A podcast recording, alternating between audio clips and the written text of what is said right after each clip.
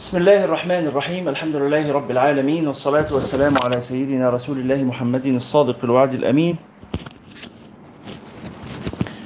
وعلى آله وصحبه وسلم تسليما كثيرا طيبا مباركا فيه إلى يوم الدين. اللهم لا علم لنا إلا ما علمتنا فعلمنا يا رب ولا فهم لنا إلا ما فهمتنا ففهمنا يا رب. اللهم زدنا من لدنك علما. اللهم آمين. اللهم اغفر لنا ذنوبنا وإسرافنا في أمرنا وثبت على طريق الحق أقدامنا واجعلنا يا ربنا هداة مهديين غير ضالين ولا مضلين. برحمتك يا أرحم الراحمين. اللهم آمين. ثم أما بعد أهلا وسهلا بحضراتكم وحضراتكم. هذا هو اللقاء التاسع في قراءتنا لكتاب الأذكار للإمام النووي وهو اللقاء التاسع والثمانون في مجالس الحديث. ونسأل الله تعالى أن يعلمنا في هذا اللقاء ما ينفعنا وأن ينفعنا بما علمنا وأن يزيدنا وإياكم من كرمه علما. اللهم آمين. وصلنا إلى قول الشيخ رحمه الله باب كراهة النوم من غير ذكر الله تعالى قال روينا في سنن أبي داود بإسناد جيد عن أبي هريرة رضي الله عنه عن رسول الله صلى الله عليه وسلم قال من قعد مقعدا لم يذكر الله تعالى فيه كانت عليه من الله ترة ومن اضطجع مضجعا لا يذكر الله تعالى فيه كانت عليه من الله ترة قلت الترة بكسر التاء المثناة فوق وتخفيف الراء ومعناه نقص وقيل تبعة يعني مؤاخذة. مؤاخذة. أعطيتك عمرا جديدا وصحة ووقت وفراغ ف ومجلس جلست فيه تتحدث إلى أصدقائك وإخوانك وأصحابك فلم لم تذكر الله تعالى في هذا المجلس؟ ولذلك النبي صلى الله عليه وسلم علمنا إنه إذا انتهى المجلس حتى ولو كنا لم نذكر الله بس على الأقل نيجي في آخر المجلس إيه؟ نقول دعاء كفارة المجلس اللي هو سبحانك اللهم وبحمدك أشهد أن لا إله إلا أنت أستغفرك وأتوب إليك. من باب إنه لو لم يكن من ذكر لله تعالى خلال المجلس فليكن هذا الدعاء في ختام المجلس هو آه هو ذكر الله تعالى. فلا يخلو مجلس لمسلم من أن يذكر الله تعالى فيه. ثم قال باب ما يقول إذا استيقظ من الليل وأراد النوم بعده. اعلم أن المستيقظ بالليل على ضربين أحدهما من لا ينام بعده. خلاص صحي وحيعيش حياته بقى. يبدأ يومه. وقد قدمنا في أول الكتاب أذكاره والثاني من يريد النوم بعده. فهذا يستحب له أن يذكر الله تعالى إلى أن يغلبه النوم. وجاء فيه أذكار كثيرة فمن ذلك ما تقدم في الضرب الأول. ومن ذلك ما رويناه في صحيح البخاري عن عبادة بن الصامت رضي الله عنه عن النبي صلى الله عليه وسلم. قال من تعار من الليل. تعار يعني قلق قام كده إيه؟ الآن من ال إيه قام يدخل الحمام قام يشرب أي حاجة. قام لحاجة ثم سيعود إيه؟ فيواصل النوم. من تعار من الليل. فقال لا إله إلا الله وحده لا شريك له له الملك وله الحمد وهو على كل شيء قدير. الحمد لله وسبحان الله ولا إله إلا الله والله أكبر ولا حول ولا قوة إلا بالله الكلمات الخمس الطيبات. ثم قال اللهم اغفر لي أو دعا استجيب له فإن توضأ قبلت صلاته. هكذا ضبطناه في أصل سماعنا المحقق وفي النسخ المعتمدة من البخاري وسقط قوله ولا إله إلا الله قبل والله أكبر في كثير من النسخ. ولم يذكره الحميدي أيضا في الجمع بين الصحيحين وثبت هذا اللفظ في رواية الترمذي وغيره وسقط في رواية أبي داود وقوله اغفر لي أو دعا هو شك من الوليد بن مسلم أحد الرواة وهو شيخ شيوخ البخاري وأبي داود والترمذي وغيرهم في هذا الحديث. وقوله صلى الله عليه وسلم تعار بتشديد الرأي ومعناه استيقظ. قال ورأينا في سنن أبي داود بإسناد لم يضعفه عن عائشة رضي الله عنها أن رسول الله صلى الله عليه وسلم كان إذا استيقظ من الليل قال لا إله إلا الله لا إله إلا أنت سبحانك اللهم أستغفرك لذنبي وأسألك رحمتك.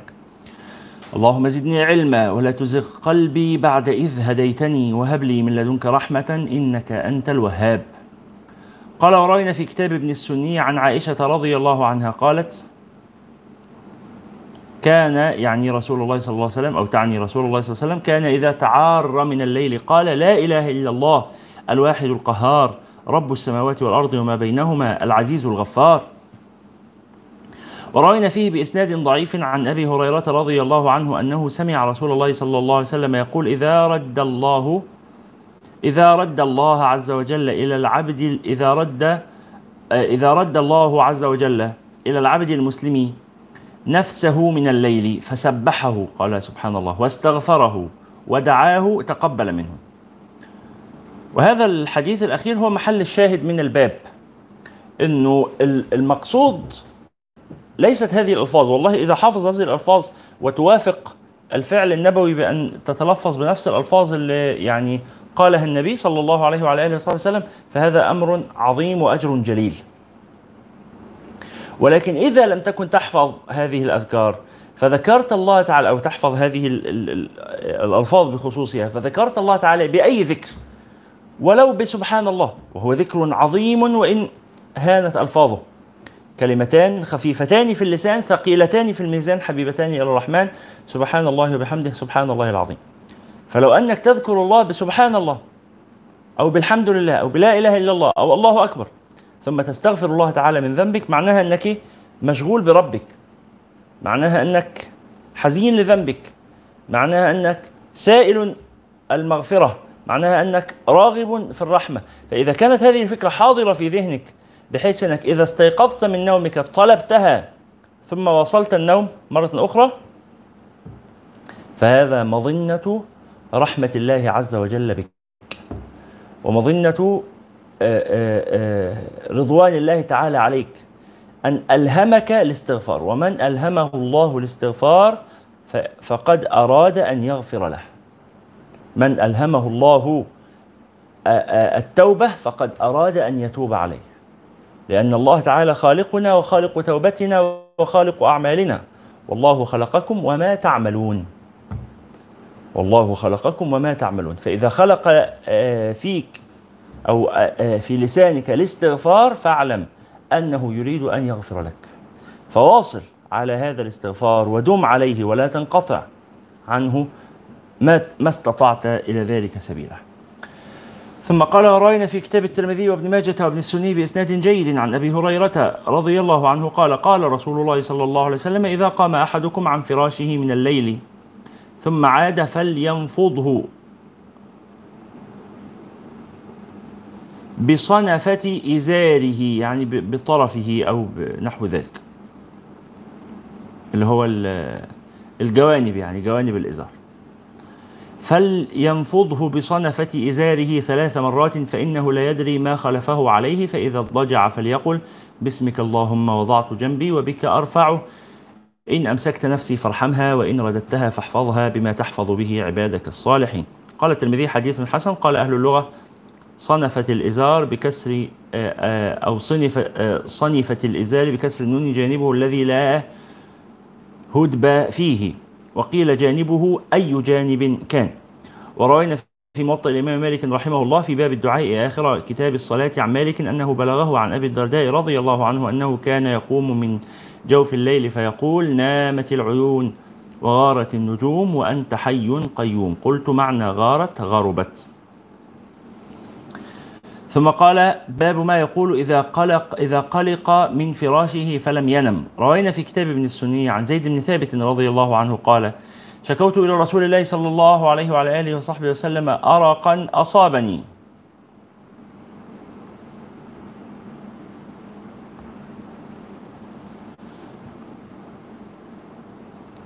شكوت إلى رسول الله صلى الله عليه وسلم أرقا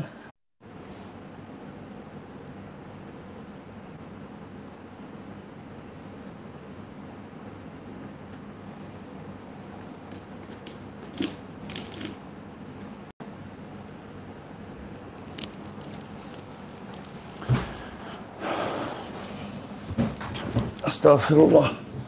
عذرا البث انقطع. نواصل مستعينين بالله تعالى.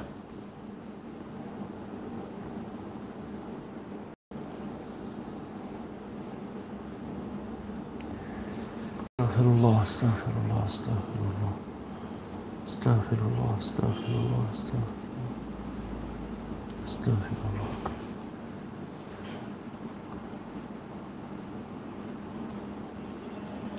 بسم الله. مرة أخرى قال رحمه الله باب ما يقول إذا قل إذا قلق في فراشه فلم ينم. قال رأينا في كتاب ابن السني عن زيد بن ثابت رضي الله عنه قال شكوت إلى رسول الله صلى الله عليه وسلم أرقا أصابني فقال قل اللهم غارت النجوم وهدأت العيون وأنت حي قيوم. لا تأخذك سنة ولا نوم يا حي يا قيوم أهدئ ليلي وأنم عيني.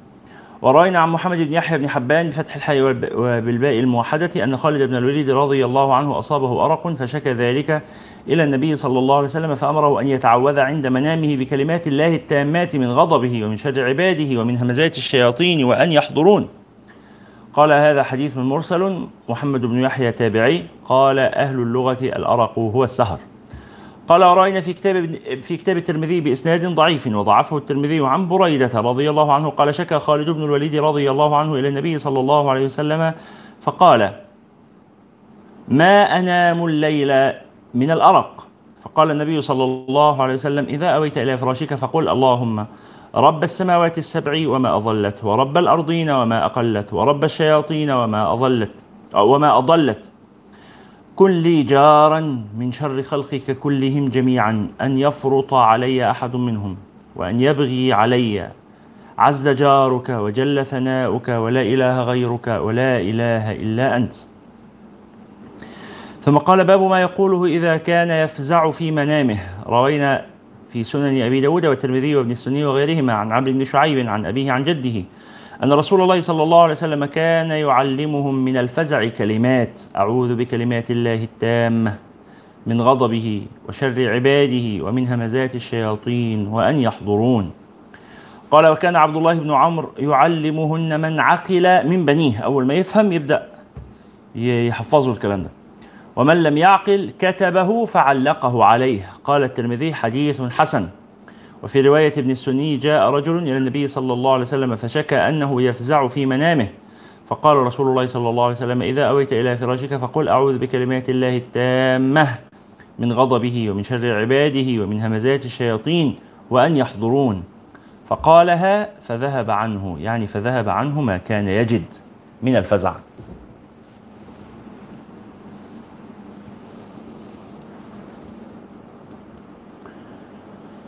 استغفر الله استغفر الله استغفر الله. ثم قال باب ما يقول إذا رأى في منامه ما يحب أو يكره. روينا في صحيح البخاري عن أبي سعيد الخدري رضي الله عنه أنه سمع النبي صلى الله عليه وسلم يقول إذا رأى أحدكم رؤيا يحبها فإنما هي من الله تعالى فليحمد الله تعالى عليها وليحدث بها. وفي رواية فلا يحدث بها إلا من يحب. وإذا رأى غير ذلك مما يكره فإنما هي من الشيطان فليستعذ من شرها ولا يذكرها لأحد فإنها لا تضره. ورأينا في صحيحي البخاري ومسلم عن أبي قتادة رضي الله عنه قال قال رسول الله صلى الله عليه وسلم الرؤيا الصالحة وفي رواية الرؤيا الحسنة من الله والحلم من الشيطان فمن رأى شيئا يكرهه فلينفث عن شماله ثلاثا وليتعوذ من الشيطان فإنها لا تضره. وفي رواية فليبصق بدل فلينفث. والظاهر أن المراد النفث وهو نفخ لطيف لا ريق معه. هكذا. ينظر إلى الناحية اليسرى وينفخ بهذه النفخات كأنه يطرد يعني هذه الفكرة عن نفسه. قال ورأينا في صحيح مسلم عن جابر رضي الله عنه قال إذا رأى أحدكم الرؤيا يكرهها فليبصق عن يساره ثلاثا وليستعذ بالله من الشيطان ثلاثا وليتحول عن جنبه الذي كان عليه. وروى الترمذي من رواية أبي هريرة مرفوعا إذا رأى أحدكم رؤيا يكرهها فلا يحدث بها أحدا وليقم فليصلي. لأنه كما جاء في الأثر البلاء موكل بالمنطق. وأنت إذا حكيتها فتتذكرها وتحصل بقى مسألة الإيه؟ النبوءة المحققة لذاتها. إنك تظل تنتظر هذا الأمر بل لعلك تتسبب فيه. لأنه إيه؟ آه خلاص أنت بقيت مقتنع أن هذا سيحدث فتؤول كل أمر يحدث تأويل شر. ليوافق تأويلك ظنك بنفسك أو ظنك بهذا الذي يحدث بك بسبب هذه الرؤية. فلا تقصها على أحد وحاول نسيانها. هذه النفثات الثلاث لتحاول نسيان هذا الذي رأيت. ثم قال وروينا في كتاب ابن السني وقال فيه إذا رأى أحدكم رؤيا يكرهها فليتفل ثلاث مرات ثم ليقل اللهم إني أعوذ بك من عمل الشيطان وسيئات الأحلام فإنها لا تكون شيئا. يعني ما تجعلش إيه؟ مسألة الرؤى والمنامات دي تأثر عليك وت- وت- وتدمر لك مسار حياتك. لا. اللي شفته شفته. إذا رأيت أمرا حسنا فاستبشر وقصها على من يؤولها لك من أهل العلم والخير والفضل. وإذا رأيت ما تكرهه فأعرض عنه وتجاهله فإنه لا يضرك إن شاء الله. والنبي عليه الصلاة والسلام كان إيه؟ ينهى عن الطيرة تشاؤم. ويعجبه الفأل. تتفائل بكلمة حلوة. قيل ما الفأل؟ قال الكلمة الطيبة. فتقول كلمة حلوة آه، أو تسمع كلمة حلوة فتتبسط بها. هو ده المطلوب.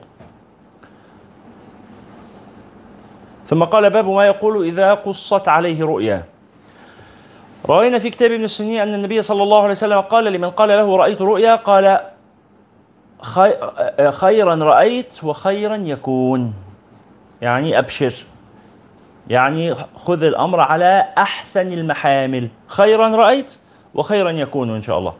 وفي رواية خيرا تلقاه وشرا توقاه أو توقاه. خيرا لنا وشرا على أعدائنا. والحمد لله رب العالمين. يبقى لما تسمع رؤية إيه حتى سواء أنت عندك تأويلها أو ما عندكش تأويلها يبقى إيه؟ تقول خير إن شاء الله خير أبشر. تبشره هو ممكن يبقى قلقان من اللي شافه فتبشره.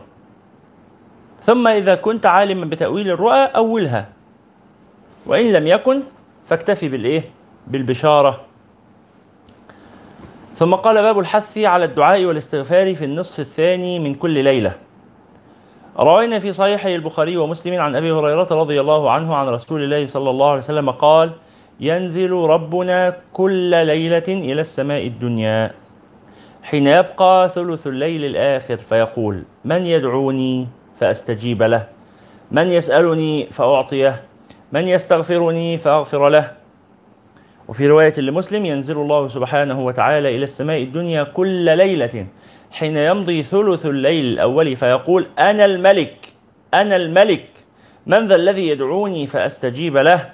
من ذا الذي يسألني فأعطيه من ذا الذي يستغفرني فأغفر له فلا يزال كذلك حتى يضيء الفجر. الله عز وجل يبسط يده بالليل ليتوب مسيء النهار ويبسط يده بالنهار ليتوب مسيء الليل. سبحانه من رب رحيم لطيف تواب حكيم سبحانه وتعالى وعز وجل. قال وفي رواية إذا مضى شطر الليل أو ثلثاه ثم قال وروينا في سنن أبي داود والترمذي عن عمرو بن عبسة رضي الله عنه أنه سمع النبي صلى الله عليه وسلم يقول أقرب ما يكون العب الرب من العبد في جوف الليل الآخر فإن استطعت أن تكون ممن يذكر الله تعالى في تلك الساعة فكن. قال الترمذي حديث حسن صحيح. يبقى هذا أفضل أوقات الدعاء الدعاء في الثلث الأخير من الليل.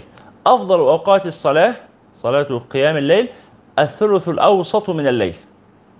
لأن هذا الوقت يسبق بنوم ويلحق بنوم. تنام الثلث الأول ثم تقوم.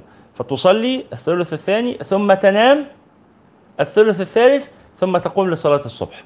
أو تقوم قبل الصبح بقليل فتدعو بما يفتح الله تعالى به عليك من الدعاء. ثم قال باب الدعاء في جميع ساعات الليل كله رجاء أن يصادف ساعة الإجابة. أي, في أي وقت؟ في الليل استطعت أن تدعو؟ فادعو. قال روينا في صحيح مسلم عن جابر بن عبد الله رضي الله عنهما قال سمعت النبي صلى الله عليه وسلم يقول إن في الليل لساعة لا يوافقها رجل مسلم. يسأل الله تعالى خيرا من أمر الدنيا والآخرة إلا أعطاه إياه وذلك كل ليلة. يبقى فرصة دائمة. فرصة دائمة. الله عز وجل ما أغلق الأبواب دون طالبيه. سبحانه.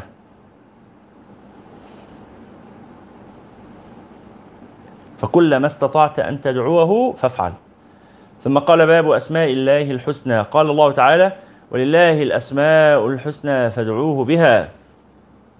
وعن أبي هريرة رضي الله عنه أن رسول الله صلى الله عليه وسلم قال إن لله تعالى تسعة وتسعين اسما.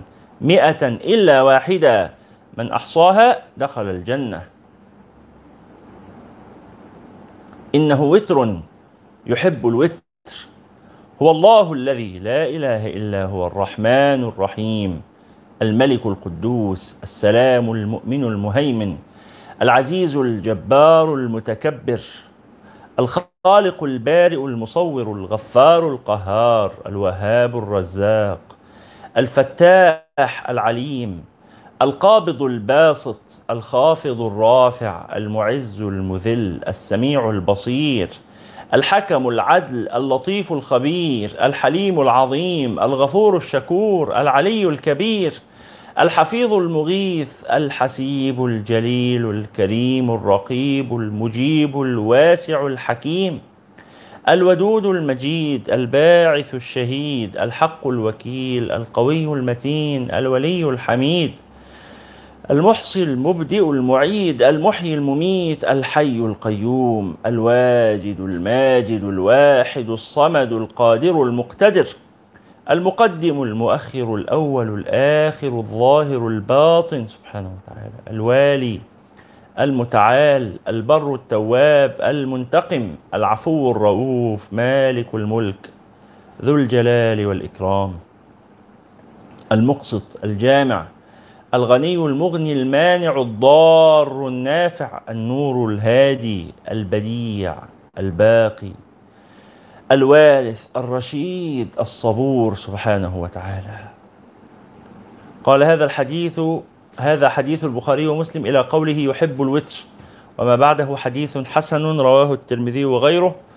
قوله المغيث روي بدله المقيت بالقاف والمثنات الفوقية التاء وروي القريب.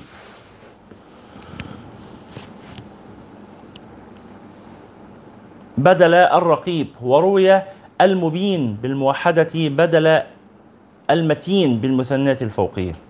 والمشهور المثنى ومعناه أحصاها ومعنى أحصاها يعني من أحصاها؟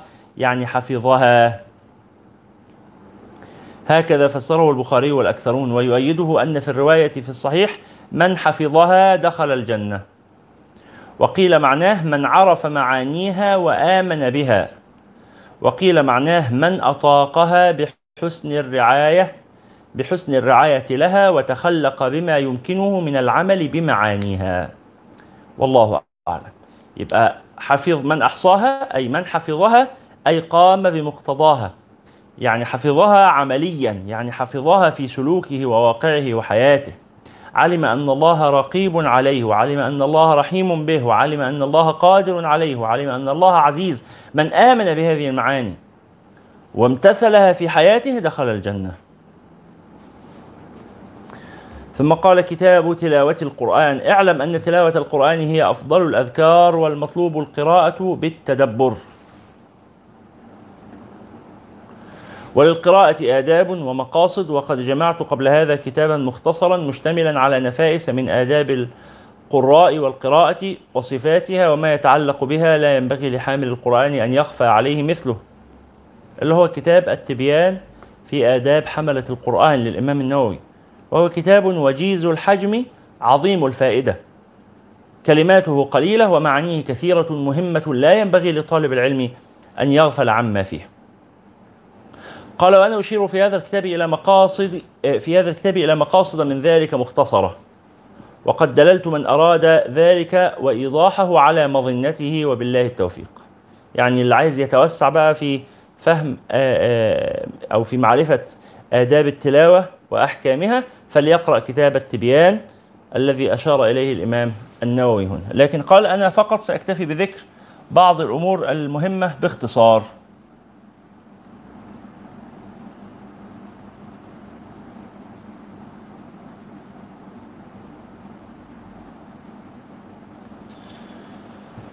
فقال رحمه الله فصل ينبغي أول أدب بقى من الآداب ينبغي أن يحافظ على تلاوته ليلا ونهارا وسفرا وحضرا. وقد كانت للسلف رضي الله عنهم عادات مختلفة في القدر الذي يختمون فيه. فكان منهم جماعة يختمون في كل شهر ختمتين يعني كل 15 يوم. وآخرون في كل شهر ختمة. وآخرون في كل عشر ليال ختمة. وآخرون في كل ثمان ليال ختمة. وآخرون في كل سبع ليال ختمة. وهذا فعل الأكثرين من السلف. إن كان يختموا مرة كل أسبوع. وآخرون في كل ست ليال وآخرون في خمس وآخرون في أربع وكثيرون في ثلاث. وكان كثيرون يختمون في كل يوم وفي كل ليلة ختمة.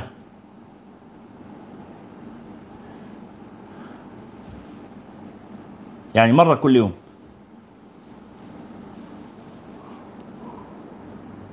وختم جماعة في كل يوم وليلة ختمتين ختمة بالنهار وختمة بالليل.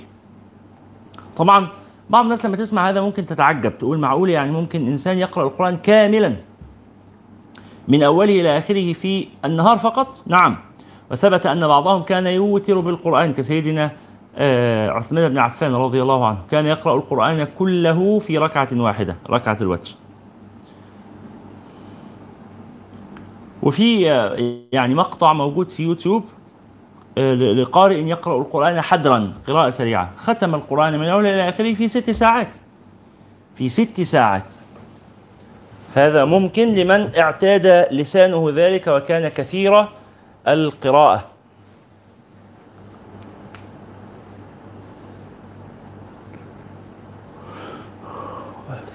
قال وكان كثيرون يختمون في كل يوم وليلة ختمة وختم جماعة في كل يوم وليلة ختمتين وآخرون في كل يوم وليلة ثلاث ختمات وختم بعضهم في اليوم والليلة ثماني ختمات أربعا في الليل وأربعا في النهار. وممن ختم أربعا في الليل وأربعا في النهار السيد الجليل ابن الكاتب الصوفي رضي الله عنه. وهذا أكثر ما بلغنا في اليوم والليلة. وروى السيد الجليل أحمد الدورقي بإسناده عن منصور بن زاذان من عباد التابعين رضي الله عنه أنه كان يختم القرآن ما بين الظهر والعصر ويختمه أيضا فيما بين المغرب والعشاء في رمضان ختمتين وشيئا. وكان يؤخر العشاء في رمضان إلى أن يمضي ربع الليل. وثلث الليل وربع الليل وكل ده بيتحسب من ما بين المغرب إلى الفجر. نقسم الوقت من المغرب إلى الفجر على ثلاثة. قال وروى ابن أبي داود بإسناد بإسناده الصحيح أن مجاهدا رحمه الله كان يختم القرآن في رمضان فيما بين المغرب والعشاء. أما الذين ختموا القرآن في ركعة فلا يحصون لكثرتهم. عدد كبير. منهم عثمان بن عفان وتميم الداري وسعيد بن جبير والمختار إيه بقى عشان تفهم الموضوع ده قال والمختار أن ذلك يختلف باختلاف الأشخاص. فمن كان يظهر له بدقيق الفكر لطائف ومعارف فليقتصر على قدر يحصل له كمال فهم ما يقرأ. إذا كنت ما ما هتعرفش تستوعب اللي بتقرأه غير بتأني يقرأ بتأني لأن المطلوب هو الفهم. قال وكذا من كان مشغولا بنشر العلم أو فصل الحكومات بين المسلمين. واحد يعني له منصب بي بيدير شؤون الخلق أو ينفع الناس بوقته أو نحو ذلك أو غير ذلك من مهمات الدين والمصالح العامة للمسلمين فليقتصر. على قدر لا يحصل له بسببه إخلال بما هو مرصد له ولا فوت كماله. ومن لم يكن من هؤلاء المذكورين فليستكثر ما أمكنه من غير خروج إلى حد الملل أو الهذرمة في القراءة. الهذرمة اللي هي الإيه؟ القراءة السريعة التي لا يفهم من ورائها شيئا. يعني واحد قاعد يقول إيه؟ ما حدش فاهم حاجة. هو زن كده. فهذه هي الهذرمة في القراءة وهي ممنوعة محظورة. قال وقد كره جماعة من المتقدمين الختم في يوم وليلة ويدل عليه ما رويناه بالأسانيد الصحيحة في سنن أبي داود والترمذي والنسائي وغيرهما عن عبد الله بن عمرو بن العاص رضي الله عنهما قال قال رسول الله صلى الله عليه وسلم لا يفقه من قرأ القرآن في أقل من ثلاث يبقى النبي نهى عن ذلك وهذا في حق أغلب الناس. أغلب الناس أقل من ثلاثة أيام مش هيقدر يفهم المعاني. لكن بعض الناس يستطيع. هذا قليل نادر. قال وأما وقت الابتداء والختم فهو إلى خيرة القارئ. براحتك تبدأ إمتى تخلص إمتى زي ما أنت عايز. فإن كان ممن يختم في الأسبوع مرة فقد كان عثمان رضي الله عنه يبتدئ ليلة الجمعة ويختم ليلة الخميس. وقال الإمام أبو حامد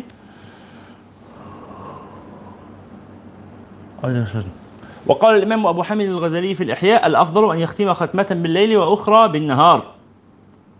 ويجعل ختمة النهار يوم الاثنين في ركعتي الفجر أو بعدهما ويجعل ختمة الليل ليلة الجمعة في ركعتي المغرب أو بعدهما ليستقبل أول النهار وآخره.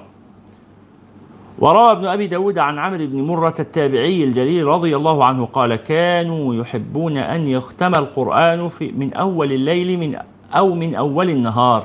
يعني تختم في أول الليل أو تختم في آخر الليل مع أول النهار. ويجعل ختمة الليل ليلة, ليلة الجمعة في ركعتي المغرب أو بعدهما ليستقبل أول النهار أو آخره. يبقى تختم في المغرب وقت المغرب أو تختم وقت الفجر. قال وروى هذا مستحب يعني الأفضل. قال وروى ابن أبي داود عن عمرو عن عمرو بن مرة التابعي الجليل رضي الله عنه قال كانوا يحبون أن يختم القرآن من أول الليل أو من أول النهار. وعن طلحة بن مصرف التابعي الجليل الإمام قال من ختم القرآن أية ساعة كان صلت عليه الملائكة حتى يمسي وأية ساعة كانت من الليل صلت عليه الملائكة حتى يصبح. وعن مجاهد نحوه. ولذلك إذا ختمت في نص الليل تبقى فوتت هذه الفضيلة. لكن تختم في أول الليل فيفضل الملائكة يعني يدعون لك طوال الليل حتى تصبح. وكذلك لو ختمت في أول النهار. قال ورأينا في مسند الإمام المجمع على حفظه وجلالته وإتقانه وبراعته أبي محمد الدارمي رضي رحمه الله. عن سعد بن أبي وقاص رضي الله عنه قال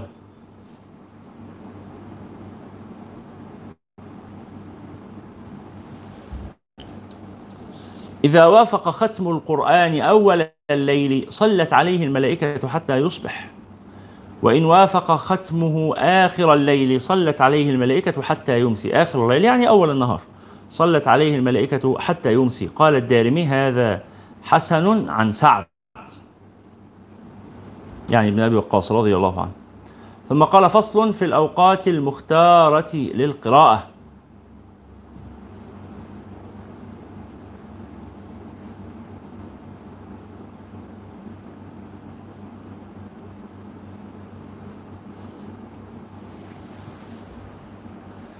اعلم أن أفضل القراءة ما كان في الصلاة. ومذهب الشافعي وآخرين رحمهم الله أن تطويل القيام في الصلاة بالقراءة أفضل من تطويل السجود وغيره.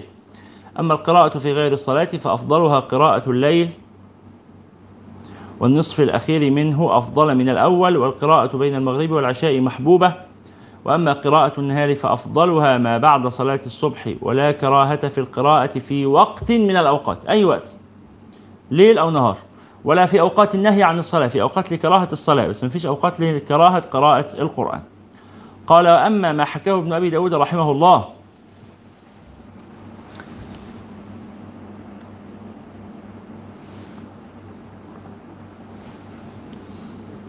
قال وأما ما حكاه ابن أبي داود رحمه الله عن معاذ بن رفاعة رحمه الله عن مشيخة أنهم كانوا أنهم كرهوا القراءة بعد العصر. وقالوا إنها دراسة دراسة يهود فغير مقبول ولا أصل له. ويختار من الأيام الجمعة والاثنين والخميس يعني تختم يوم الجمعة أو يوم الاثنين أو الخميس هذا أفضل. وهذه أفضل أيام القراءة ويوم عرفة. ومن الأعشار العشر الأول من شهر ذي الحجة والعشر الأخير من شهر رمضان ومن الشهور شهر رمضان. فهذه أوقات فضل القراءة أوقات يستحب فيها مزيد القراءة. ثم قال فصل في آداب الختم وما يتعلق به.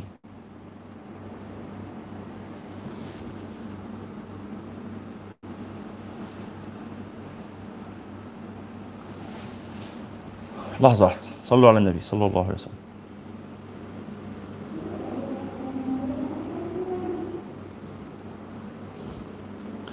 الله أكبر الله أكبر. نكتفي بهذا القدر اليوم. لأجل القيام لصلاة الظهر ونبدأ في اللقاء المقبل إن شاء الله من قوله فصل في آداب الختم وما يتعلق به. وصلى اللهم على سيدنا محمد وعلى آله وصحبه وسلم.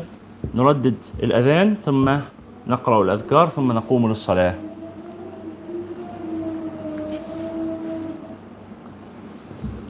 أشهد أن محمد رسول الله.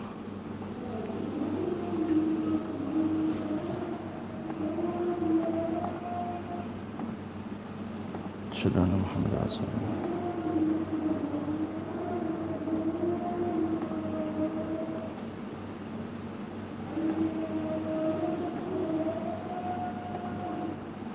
لا حول ولا قوة إلا بالله.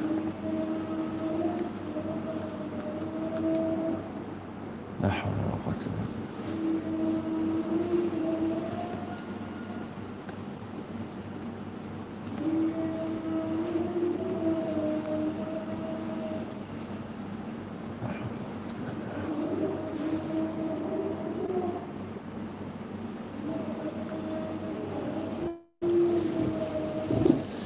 لا إله إلا الله. اللهم رب هذه الدعوة التامة والصلاة القائمة. آت سيدنا محمد الوسيلة والفضيلة والدرجة العالية الرفيعة. وابعثه اللهم المقام المحمود الذي وعدته. وصل اللهم على سيدنا محمد وعلى آله وصحبه وسلم تسليما كثيرا طيبا مباركا فيه إلى يوم الدين. استغفر الله استغفر الله استغفر الله استغفر الله استغفر الله استغفر الله. نختم مجلسنا كالعادة بالذكر فنقرأ عشر كلمات. أولها الخمس الباقيات الصالحات. سبحان الله والحمد لله ولا إله إلا الله والله أكبر ولا حول ولا قوة إلا بالله. ثم نقول ثم نستغفر الله عشر مرات. بصيغة أستغفر الله الذي لا إله إلا هو الحي القيوم ونتوب إليه. ثم نقول حسبي الله ونعم الوكيل. ثم سبحان الله وبحمده سبحان الله العظيم. ثم إنا لله وإنا إليه راجعون. ثم الصلاة على النبي صلى الله عليه وعلى آله وصحبه وسلم. واجهروا بالذكر حركوا به ألسنتكم وأسمعوا آذانكم أصوات الذكر. فنقول بسم الله الرحمن الرحيم فاذكروني أذكركم واشكروا لي ولا تكفرون سبحان الله سبحان الله سبحان الله سبحان الله سبحان الله سبحان الله سبحان الله سبحان الله سبحان الله سبحان الله الحمد لله الحمد لله الحمد لله الحمد لله الحمد لله الحمد لله الحمد لله الحمد لله الحمد لله الحمد لله الله أكبر الله أكبر الله أكبر الله أكبر الله أكبر الله أكبر.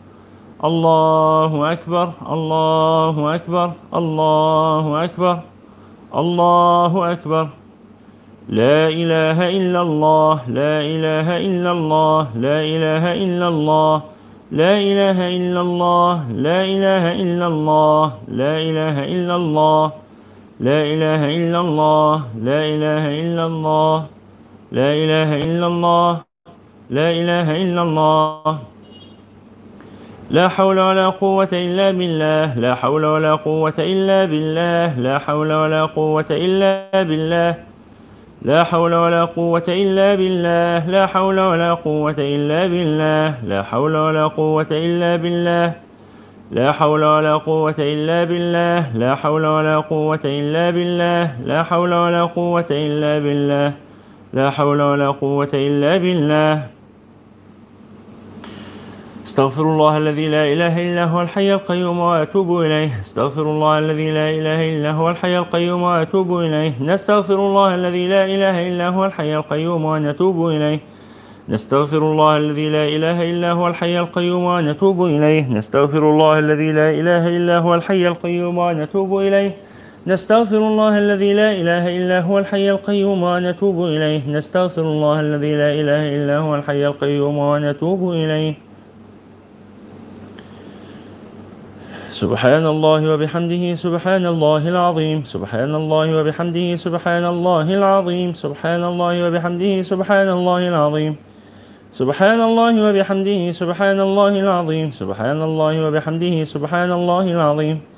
سبحان الله وبحمده سبحان الله العظيم. سبحان الله وبحمده سبحان الله العظيم. سبحان الله وبحمده سبحان الله العظيم. سبحان الله وبحمده سبحان الله العظيم. سبحان الله وبحمده سبحان الله العظيم. حسبي الله لا إله إلا هو عليه توكلت وهو رب العرش العظيم. حسبي الله لا إله إلا هو عليه توكلت وهو رب العرش العظيم. حسبنا الله لا إله إلا هو عليه توكلنا وهو رب العرش العظيم. حسبنا الله لا إله إلا هو عليه توكلنا وهو رب العرش العظيم. حسبي الله لا إله إلا هو عليه توكلنا وهو رب العرش العظيم. حسبنا الله لا إله إلا هو عليه توكلنا وهو رب العرش العظيم. حسبنا الله لا إله إلا هو عليه توكلنا وهو رب العرش العظيم. حسبنا الله حسبنا الله لا إله إلا هو عليه توكلنا وهو رب العرش العظيم. حسبنا الله لا إله إلا هو عليه توكلنا وهو رب العرش العظيم. حسبنا الله لا إله إلا هو عليه توكلنا وهو رب العرش العظيم.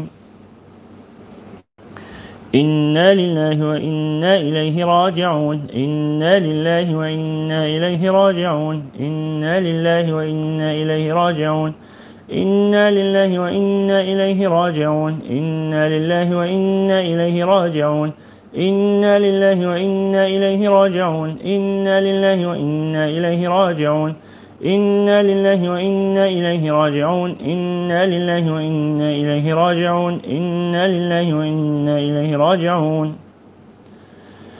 اللهم صل على سيدنا محمد وعلى آله وصحبه وسلم. اللهم صل على سيدنا محمد وعلى آله وصحبه وسلم. اللهم صل على سيدنا محمد وعلى آله وصحبه وسلم. اللهم صل على سيدنا محمد وعلى آله وصحبه وسلم. اللهم صل على سيدنا محمد وعلى آله وصحبه وسلم. اللهم صل على سيدنا محمد وعلى آله وصحبه وسلم. اللهم صل على سيدنا محمد وعلى آله وصحبه وسلم. اللهم صل على سيدنا محمد وعلى آله وصحبه وسلم. اللهم صل على سيدنا محمد وعلى آله وصحبه وسلم. اللهم صل على سيدنا محمد وعلى آله وصحبه وسلم.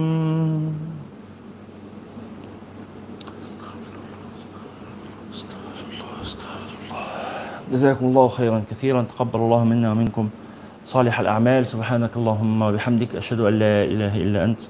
استغفرك وأتوب إليك. بسم الله الرحمن الرحيم. والعصر. إن الإنسان لفي خسر. إلا الذين آمنوا وعملوا الصالحات وتواصوا بالحق وتواصوا بالصبر. سبحان ربك رب العزة عما يصفون وسلام على المرسلين. والحمد لله رب العالمين. جزاكم الله خيرا كثيرا. والسلام عليكم ورحمة الله وبركاته.